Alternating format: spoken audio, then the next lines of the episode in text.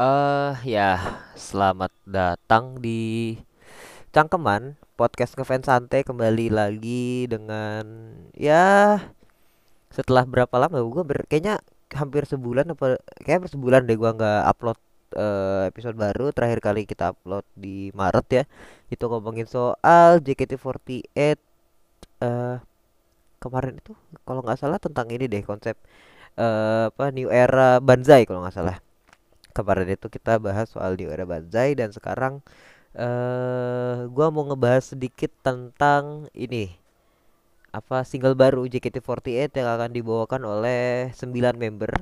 9 member itu adalah hmm, apa Syadi, ada Feni, ada Gracia, ada Kristi, ada Jinan, ada Vioni, ada Cika, ada siapa lagi ya? Kita kemarin ada Marsha, terus ada Z dan juga ada siapa satu lagi ya?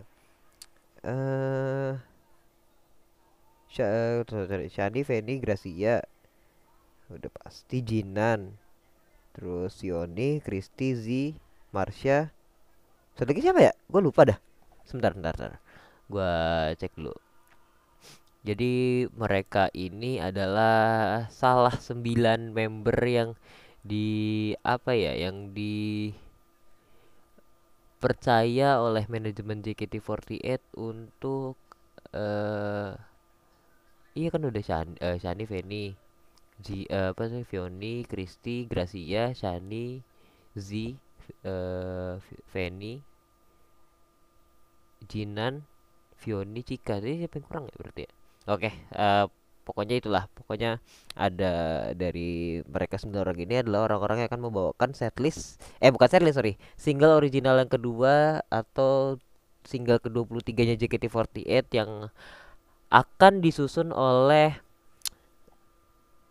beberapa komposer ada ada dua komposer sih bukan beberapa dua komposer yang juga berkolaborasi dengan pe apa ya pemusik-pemusik kelas dunia kayak Selena Gomez, One Direction, BTS terus satu ya gue bakal bahas dari sisi ini sih. Gue bakal pertama paling gue bakal bahas dari sisi New Era yang katanya katanya katanya mau ngebahas tentang eh ada wajah baru yang muncul di eh apa namanya di JKT48 kayak misalnya Z yang akhirnya jadi center setelah beberapa dua tahun terakhir Shani itu bener-bener mendominasi apa ya line up jadi center di dua lagu termasuk kemarin juga jadi center original lewat jalur SSK di Rhapsody tentu saja.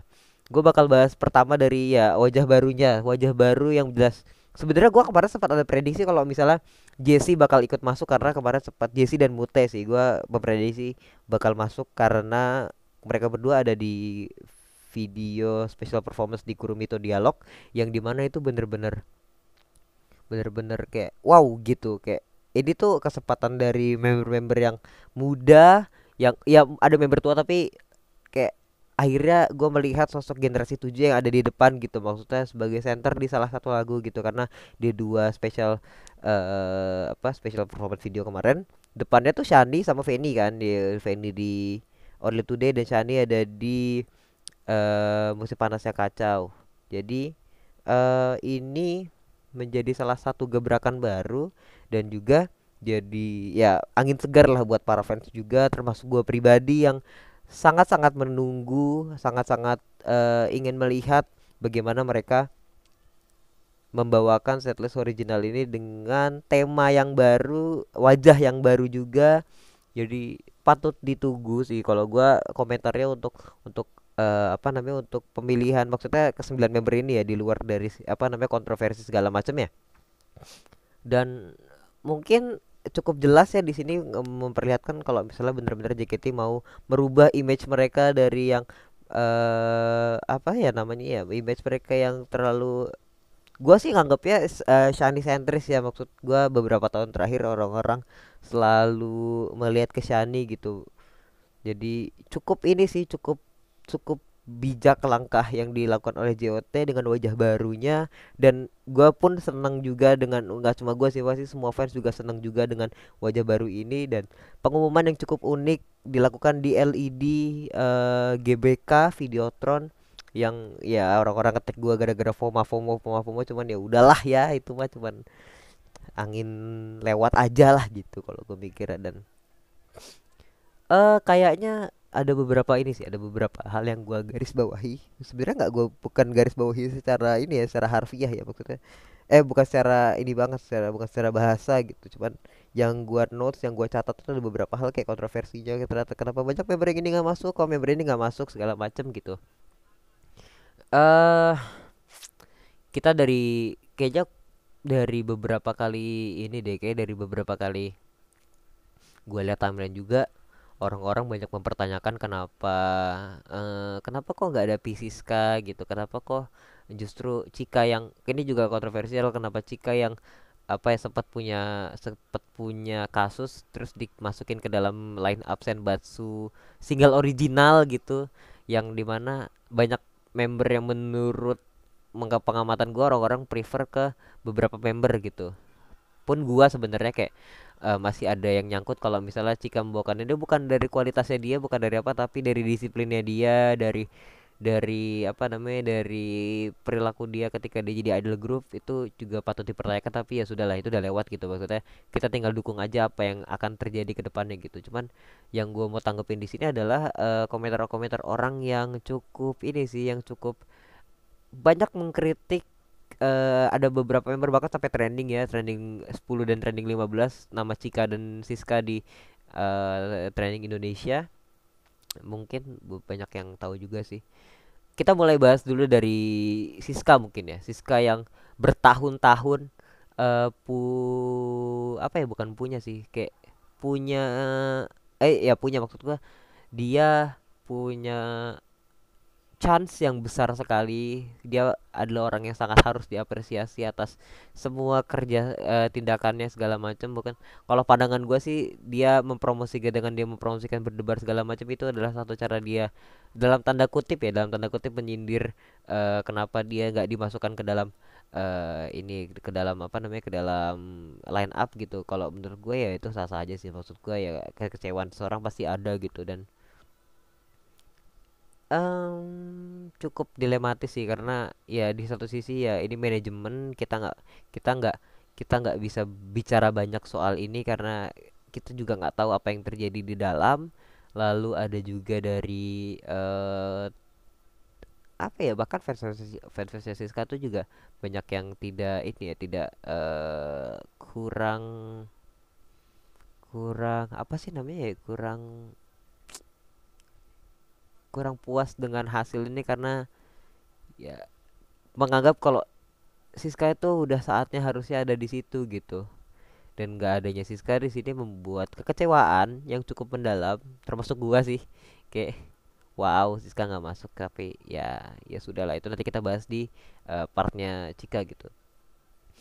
Em, sebenarnya gini kita berkaca agak gua orang awam lah gitu. Kita kita berkaca apa yang gua lihat di di apa namanya di layar gitu. Bagaimana dia dengan Siska dengan single barunya dia berhasil eh, bawa nama JKT48 terus dia nggak terus dalam tanda kutip tidak dapat apresiasi dalam dimasukkan ke single original kalau menurut gue cukup ini sih cukup penohok sih. Karena apa yang udah dia perbuat apa yang udah dia lakukan juga itu harusnya sebanding dengan single original harusnya didapatkan di eh, apa namanya di era ini gitu.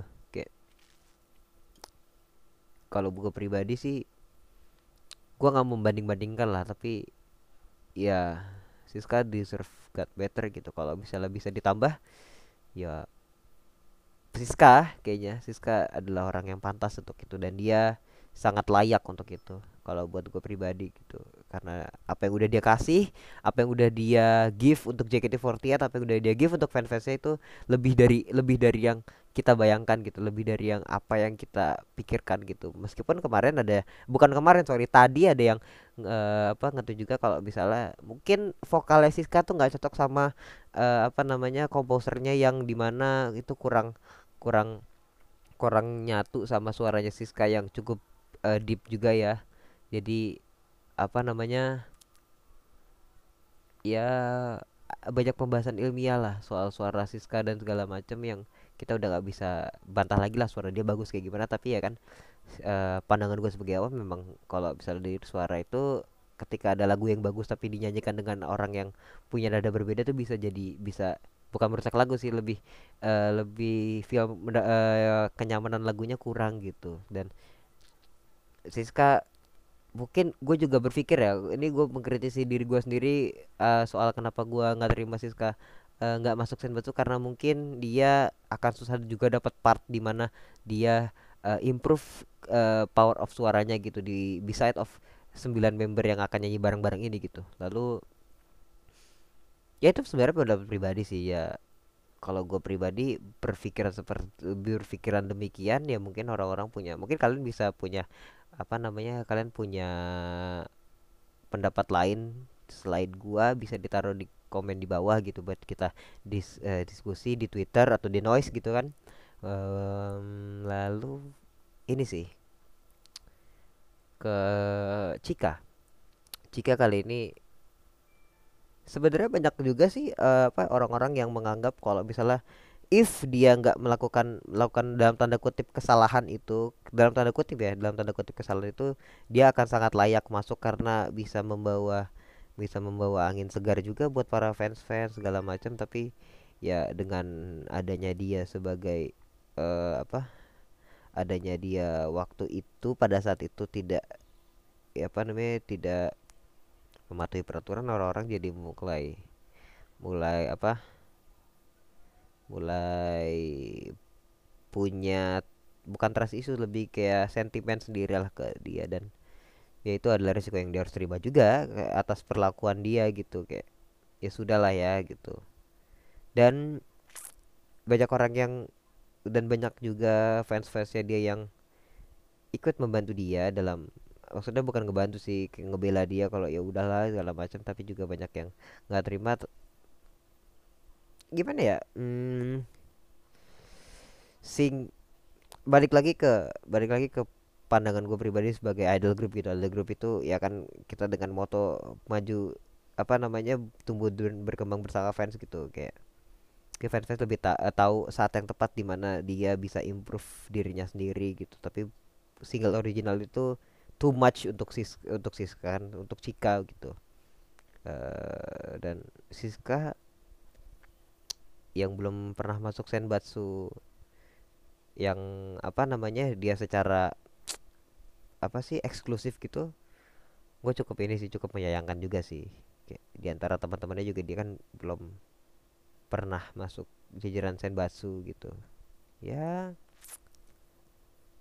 beberapa kali juga dia eh ya mungkin itu pandangan pribadi gue mungkin kalau ada gua salah koreksi jadi nanti bisa kita diskusi di bawah lah gitu kalau misalnya gua ada yang salah segala macam. Dan habis itu setelah itu ada dari eh, permasalahan lain datang dari eh ini permasalahan itu datang dari orang-orang yang eh, apa ya sama peng karena gua baru dengar tadi ada ada yang lewat gitu katanya JKT48 akan diakuisisi oleh IDN Media yang di mana itu akan gua takut di mana JKT ini akan berubah image Jepangnya jadi sebenarnya kalau jadi I-pop pun nggak apa-apa gitu tapi gua takutnya kiblatnya jadi arah, arah K-pop kan. Kayak gua apa bedanya ketika gua nonton Starby atau Glass gitu? Kayak, kenapa gue suka JKT karena beda gitu karena karena ya ini idol group gitu nggak semua eksklusivitasnya kayak gitu gitu.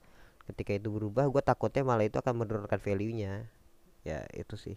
Soal single original itu gue masukin aja karena sedikit masuk ke dalam ke dalam tema hari ini dan ya melihat melihat eh, apa orang-orang ini mulai aware lagi ya bagus gitu soal JKT48 dan ya maybe sedikit aja sih dari gua karena soal single original ini belum akan bisa dibahas tuntas ketika MV-nya belum keluar gitu. Jadi gua masih menunggu.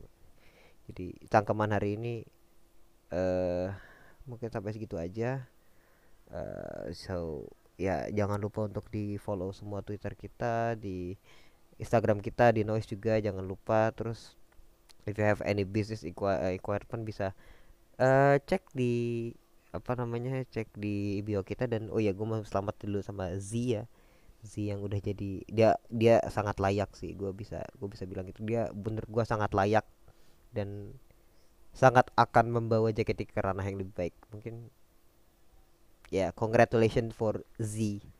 Uh, gue ikut happy akan hal itu dan Z Motion dan semua member yang masuk gue sangat sangat sangat sangat ini sangat sangat apa sangat sangat apresiatif dan mungkin gue nggak bakal bahas prediksi gue karena prediksi gue bakal menimbulkan kontroversi lagi yang di mana gue masih mau ngepodcast. Jadi ya sampai situ aja cangkeman pada minggu ini. Bulan ini mungkin nantikan episode lain dari ngefans thank you so much buat yang udah uh, dengerin sampai selesai. Goodbye